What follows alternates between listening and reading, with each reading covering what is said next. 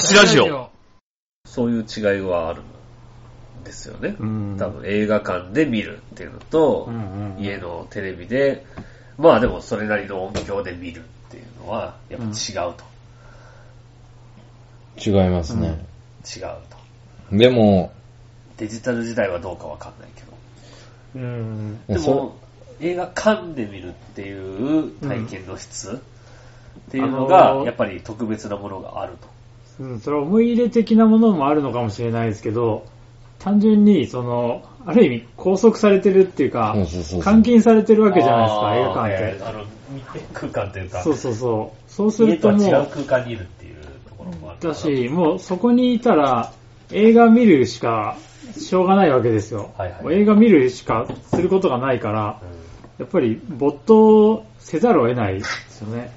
でやっぱ家で家でもまあ見ますけど、テレビとか ディーブイディー とかで、うん、やっぱりなんかこうにじかんなり見てると、うん、途中どうしてもこう気持ちが他に行っちゃうことあるじゃないですか。まあ、トイレに行きたくなったりとかするよね。ああ、そうそうそう、欲求に負けて止めて行ったりとかします、ね、トイレもいつでも行けちゃうし、ちょっと喉乾いたなとか腹減ったなと思ったらいくらでもね、うん、ちょっとつまみ食いもできるし、なんかちょっとツイッターとか見ちゃったりもできちゃうわけですよ、うん、それはやっぱりね、やっぱり体験としてなんか薄くなっちゃいますよね。ああ、この関連で言ったら、ある映画について話すわけですよ。はい、誰かと。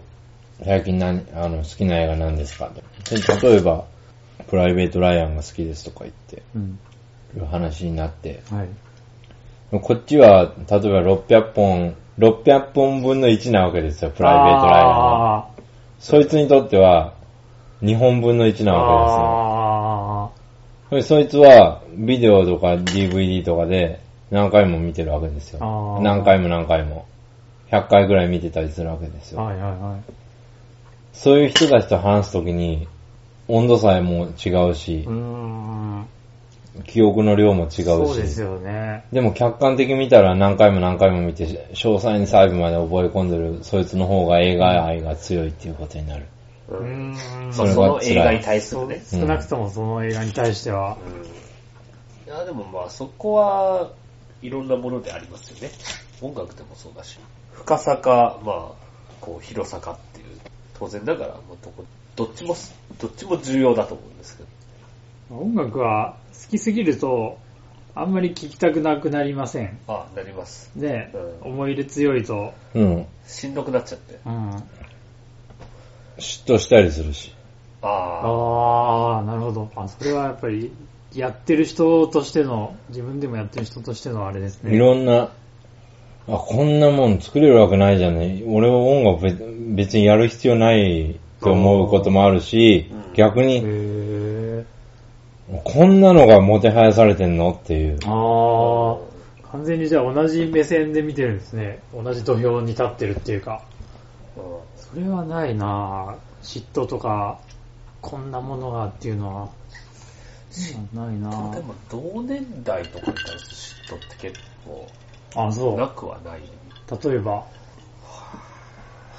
同年代はあれだよね。同い年で言うとさ、うん、だから、ドラゴンアッシュとか、椎名林檎とかが出てきた時に、ね、同年代ですごい売れてるやつが出てきたなっていうのはあったよね、確かに。あ、ありましたね。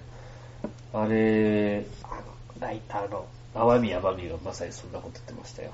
うん。うん、やっぱその椎名林檎が好きだったんだけど、うん、その同年代、全く同年代で、うん、で言ってることがすっごい理解できて、すっごいよくわかるし、音楽もいいし、うん、なんだけど嫌だ。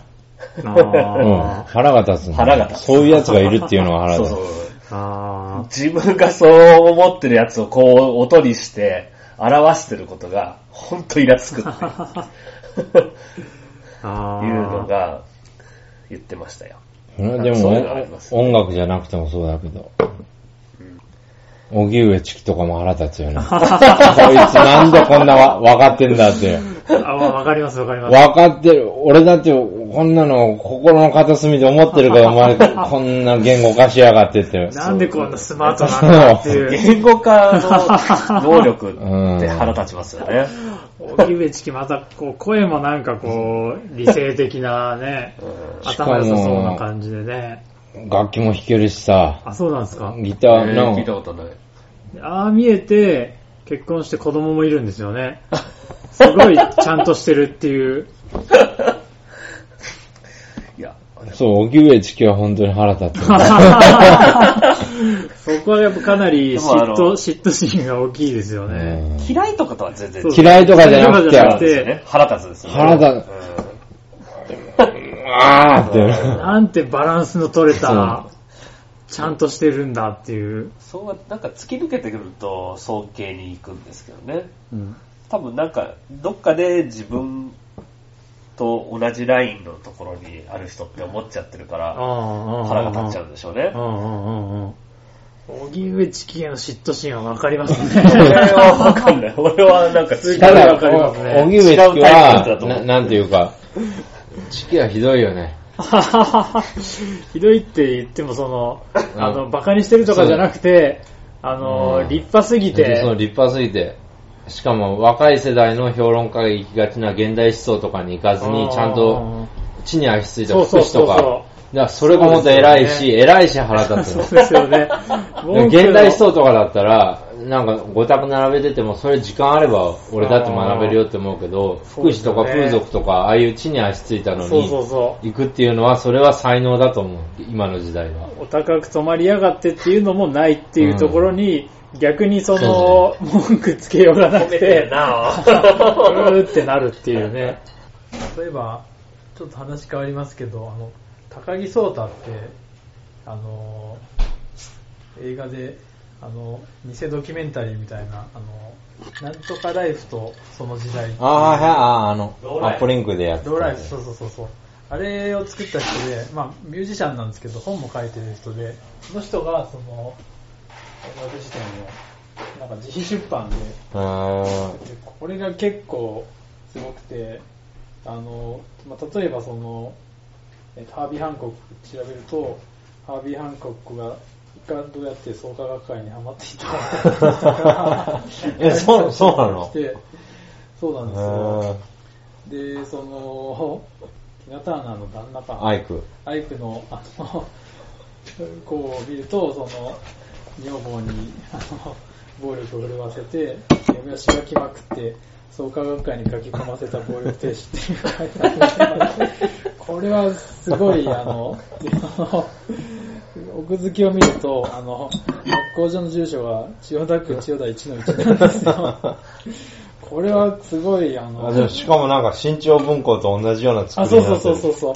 そうなんですよ。なんかこの辺のなんかデザインの感じとかも。これはなかなか気合入った、あの、記書、記書というかも、すごいなと思って、ちょっと、ぜひお見せしたかったんですけど。えー、あ、こんな本が。ディスクユニオンとかで売ってるみたい。あ、ちょっと今、あの売り品切れ状態らしいんですけど、これは面白いっていうか、この人は本当にあの僕筒井康隆の後継者だなこの人はと思って、もう本当に全項目そういうあのギャグとで本当かよってびっくりするんだけど、調べたら本当っていう脱力が詰まってて。びっくりしたのがあのアバの方を見たら、アバのその女性メンバーはそのナチスドイツ時代にそのドイツ人がよりそのあの壁眼金髪な人が優秀って思想のもとにフィンランド人とドイツ人男性が、うん、あの子供を作ろうっていうアーリア人種の、はい、っていうのをやっていて、その計画に沿って生まれたそのフィンランド人とドイツ人の子供がアバのメンバーの一人らしいんですって書いてあって、マジかよと思って、なんかウィキペディアで調べたら本当にそう書いてあって、この人あじゃあ妄想でもなく結構あの本当にちゃんと基づいて、そうそうそう、うん、この本は結構すごい本だなと思って。えー、あでもこれでも勉強になりそうな。いやすごい勉強、まああの本当に使える知識かどうか別としてめちゃくちゃ面白いですよ。あの。フィルスの話にちょっと戻るんですけど、あの、オンリーゴッドって言いました。ああ、あれは良かったね。あ、そうですか。僕全然さっぱり。いや、意味、俺も意味わかんないけど、よかったなと思って。あ、そうですか。えっ、ー、と、ニコラス・ウィンディング・レフンっていう、ドライブっていう映画の、うん、ちょっと話題になった監督がいて、で主演が、あの、えっ、ー、と、名前が、名前が全然。いや、ストーリー、ストーリーでいいですよ。ゴールディング、ゴール、なんだっけ、あの人。あの人。あの、ライアン・ゴールディング。ライアン・ゴスリング。ゴスリングか。が、まあ、あの、タイで、タイでなんかこう、裏稼業をやってる兄弟がいて、で、その兄ちゃんが、その、売春婦に乱暴して、で、すごい復讐されて、とにかくその、復讐合戦みたいになっちゃうんですよ。っていう話なんですけど。なんかサウダージとにほん立てでやればいいなっていう。サウダージですか？夢の、夢のタイと暗黒のタイ。あー。サウダージってタイ出てきましたっけ？え、タイじゃなかったっけあれ。タイでしょあれ。え、サウダージってあの、山梨の、そうそう。あの、ラッパーのやつですね。そうそうそう。あれだってサウダージあれじゃん。あの、あパブの女に惚れたとかたが妄想を語り出すっていう。ああ。あ、そうかそうか。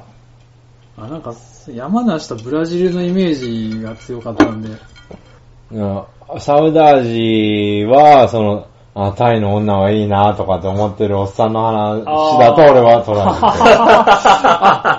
えてる。そういう切り口か。そうそうそう。すみません、僕サウダージにタイのイメージ、あんまりなかった、ね。タイ映画、あれは。マジですか。で、行ったこと、行ったこと。地方都市で、あの、日系ブラジル人が結構こんな普通にいるんだよ、みたいな。うーんで、その、やっぱあれですよね。サウダージはあの、ボーイの曲が、若者ジュリエット。あれがこう、バチッとハマって、すごいこう、いい。それも含めてなんか、いそういう世界、その世界に住んだことないくせにノスタルジー感じてる、感じてやがるみたいな話でしょ、あれ。ああ。ああ。タイも含めて。そうか、ああ。なんかもう細かいところはちょっと忘れかけてるんですけど。お前ら何の話をしてるんだっていうね。いやー。ちょっと冷静なツッコミを入れたいなと。すいません、ちょっと見てる。あ、でもオンリーゴッドは、あれ、あせなんていうか典型的ななんかヨーロッパ文化圏の人の人が東南アジアに対してるイメージなんだろうなっていう感じが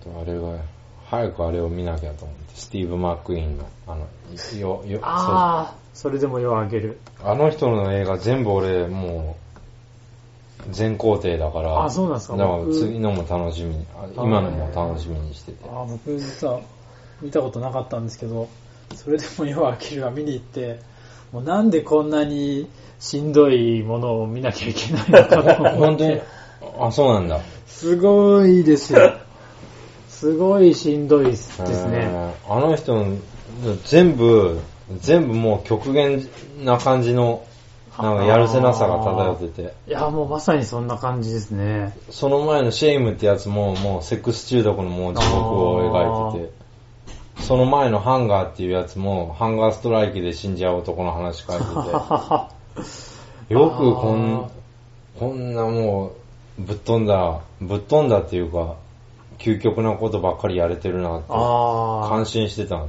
や、だから、それでも夜明けるアカデミー賞を取ったような映画だから、うん、僕あんまりその過去に取った作品の情報全然知らずに見に行ったんで、割とそういうその道徳的な映画なんだろうなと思ったらもう結構振り切れてましたね。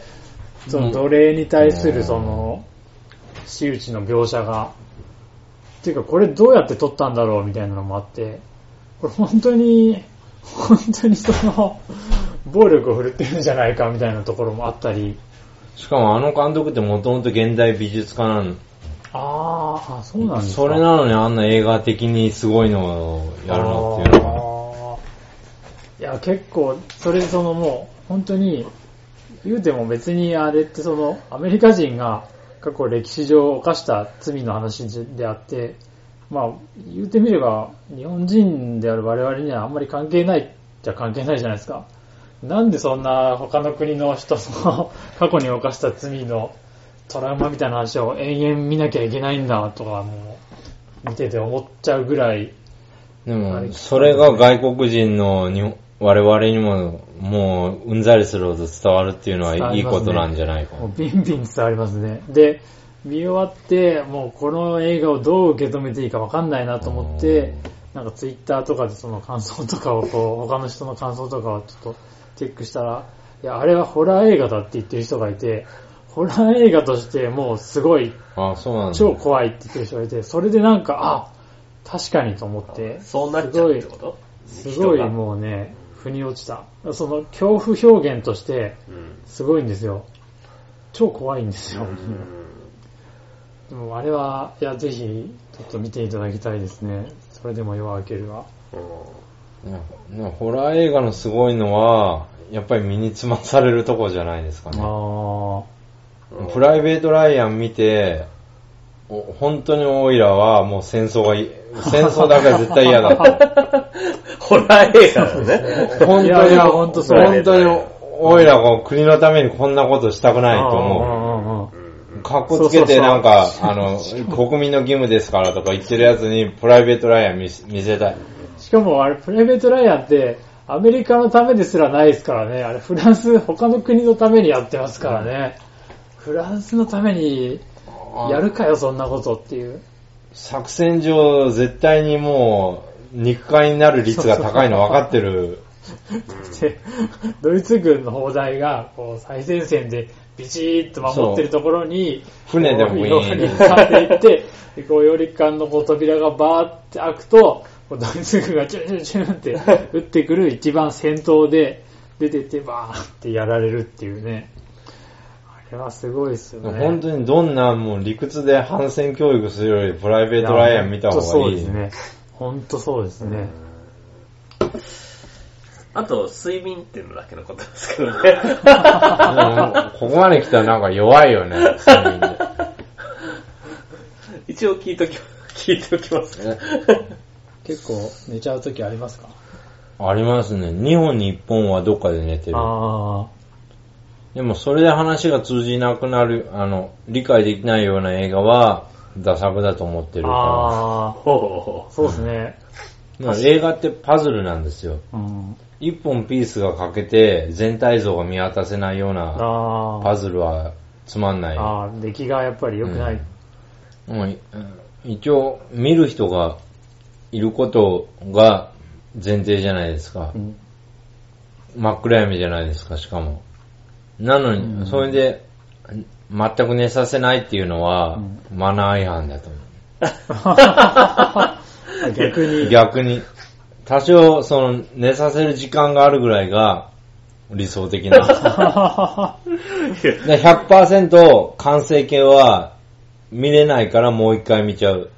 でももう一回見てもどっかで寝ちゃうからもう一回見に行く。だからその映画と一生付き合わざるを得ないっていうのが理想的な映画なんじゃないですかね。ああ、いいですけどね。文芸座で前なんか、あのスタッフの人に、お前音うるさくて寝れねえじゃねえかよって笑ってたおっさんがいてまあそれは違うんじゃねっていうのはね。うるさい。その鑑賞の方式として、なんで映画の体験と音楽の体験と、そういったもの、それ以外のものは違うのかっていうところを、つまびらかにしたいと思いまして。もうなぜ、なぜ映画館にわざわざ行くのかっていう、いや、そこですよ。うん、知りたいですよ、俺は。結構僕は、このテレビ、この、うん、ご、ろくねんまえに買ったよんじゅういちインチのテレビで、でかいよね。結構ずっと映画をまあまあ見てますけど、うん、それで十分かなと思ってる、うん、その方が多分映画もり映画のちゃんと鑑賞できる。そうなんですよ。一個一個に対して理解をしてるような気がするんですよね。まあね、うん、確かにね、自分の隣に誰が座ってるとかそういうこと気にしなくて済むもんね。全くそういうのなくて、腹減ったとかもむしろあんまり邪道だと思うけど、止めて、うん、何言ってたんだっていうのを見返すこともできるし。それが素晴らしい、うん。あ、それは素晴らしいんですか？素晴らしいけど、無価値だよね。体験としては無価値、ね。体験として。体験としては無価値、ね。絶対そっちの方が理解ができる。理解は価値が、うん、価値があるっていうとおかしいな。うん、えー、それはでも、生きたことにはならない。うん、その時間を生きたっていうのは。ああ、そうですね。でもその生きたっていうのも、結局、自己満足なんだなっていう。まあでも確かにその映画ってその、映画の中で流れてる時間を自分も、うん、共有した。共有したるっていう。共有するって言ったら、他のお客さんじゃなくてスクリーンと共有したってこと。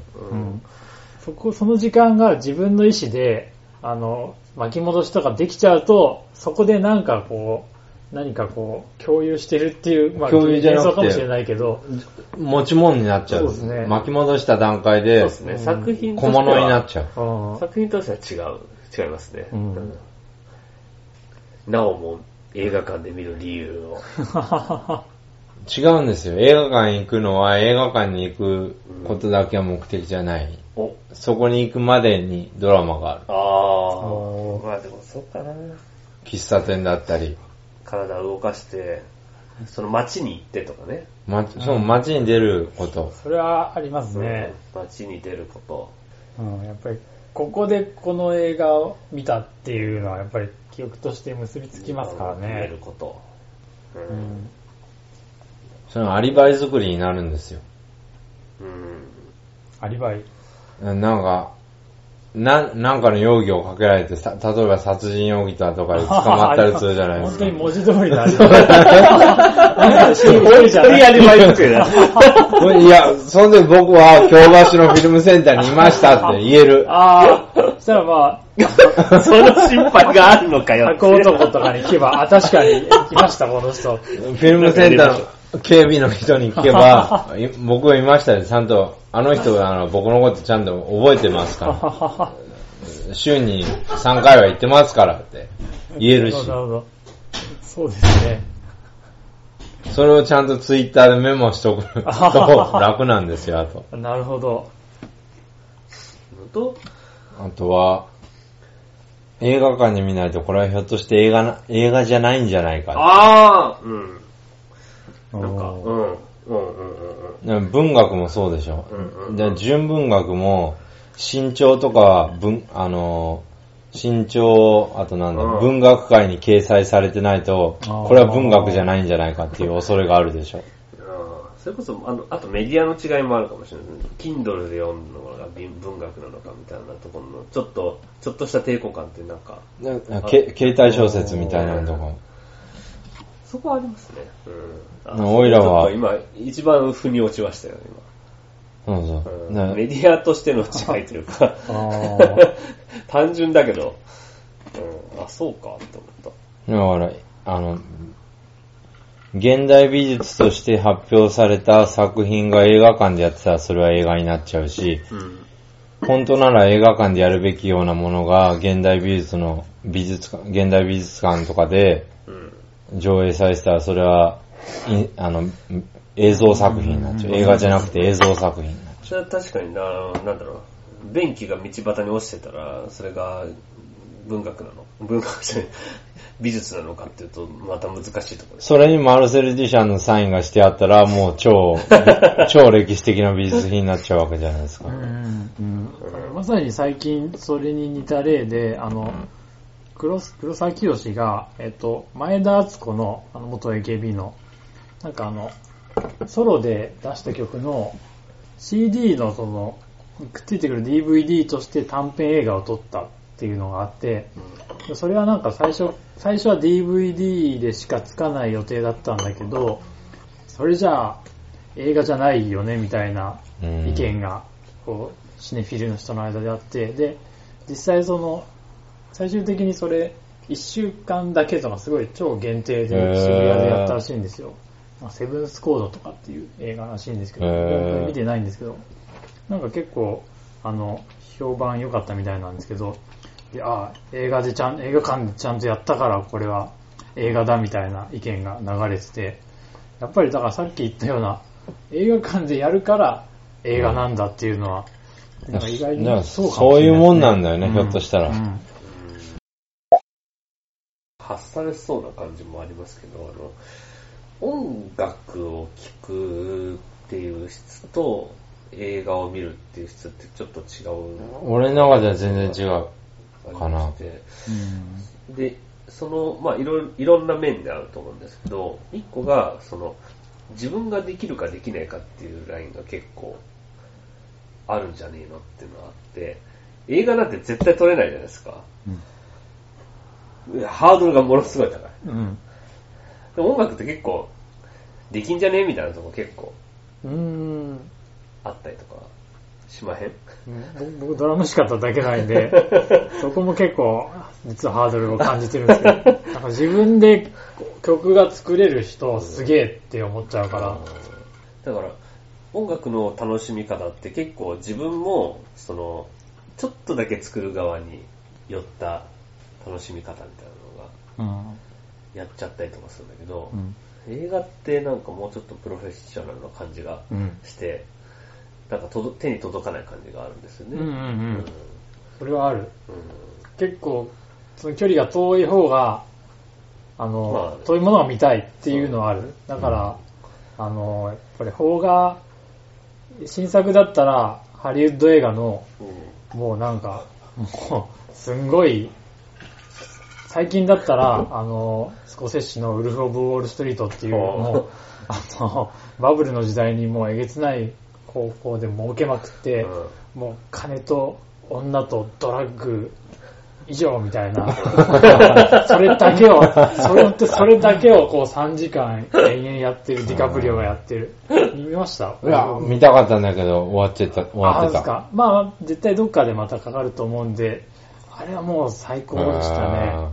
もう本当に女ドラッグもうそれをこう同時にやったりするんですよ。女のこう体の上に白い粉をアメリカ人ってすげえなみたいな、そういうなんかもうなるべくこう自分の距離から離れたところにあるのが見たいっていうのはある。だからで邦画だとやっぱ古い映画ほど自分の今の場所から離れてるから見て楽しいっていうか、うん、逆にその遠いほどやっぱ尊敬、尊敬しちゃうところもあったりとかして、うん、なんか、うん、なんか尊敬って単純にこう体験したことないものを見たいって思うとやっぱりこう距離が遠い方が楽しいよね。そうなんだよね。新作の日本映画ってそういう意味ではやっぱりなんとなくこう距離が近いから、うん、なんかあんまり見るモチベーションが湧きづらいかもしれない、うんうん。戦国自衛隊とかは理想的な戦国自衛隊出てる役者もおよそおよそに一般人離れした顔の人ばっかりだしなるほど今なんか な, なんかもうしがないサラリーマンが主役とかフリーターが主役とか、はいはいはい、等身大的なところが多いですよね。そうそう、等身大系の見ても疲れるじゃない、うんうん、戦国自衛隊だったら頑張れるじゃないはい、はい、そういうわけで、はい、まあなんか止めどない感じで、そうですね、あちこち脱線しながらも、えー、このまとまりのなさ、そうですね、どんだけ素人なんだよっていう。結論としては荻上チキ羨ましいっていうことではなくて、えーまあ、戦国自衛隊戦国自衛隊の距離がベストってことですかすいません、ちょっと実は見たことないんで戦国自衛隊見ないといかんなと思ったところですけどいやまあまたね再び山下さんには来ていただいて、そうですね、えーもうちょっと映画以外の話題もねいろいろ。今日だって映画の話してなくないですか。いや映画の話がはちわりぐらいですけどしてたっけ、えーまあ、脇道にもかなりされましたけどあなるほど、えー、まあそんな感じでやっておりますので、次はエコーとディレイの関係について、えー、あ音ね、えーそうですね、音方面もね、山下さんにはもう今後レギュラーになっていただいてテーマ与えられなかったら楽しくアシスタントが務められるじゃあちょっとそうですね、むしろもう定期的に定期、定期的にもうお招きしていてもらうっていう形でいいんじゃないかなっていう気もしてきました。はい、そうですね。ですね。もしよろしければまた、はい、まあ、ぜひ今後ともよろしくお願いします。お願いします。はい。まあそんな感じで、はい、止めどない感じで、えー、やってはまいりましたが、はい、じゃあ大井さん大井さんで出しラジオ、はい、本日はこのこの辺でぐらいで、はい、はい、それでは、はい、さようなら。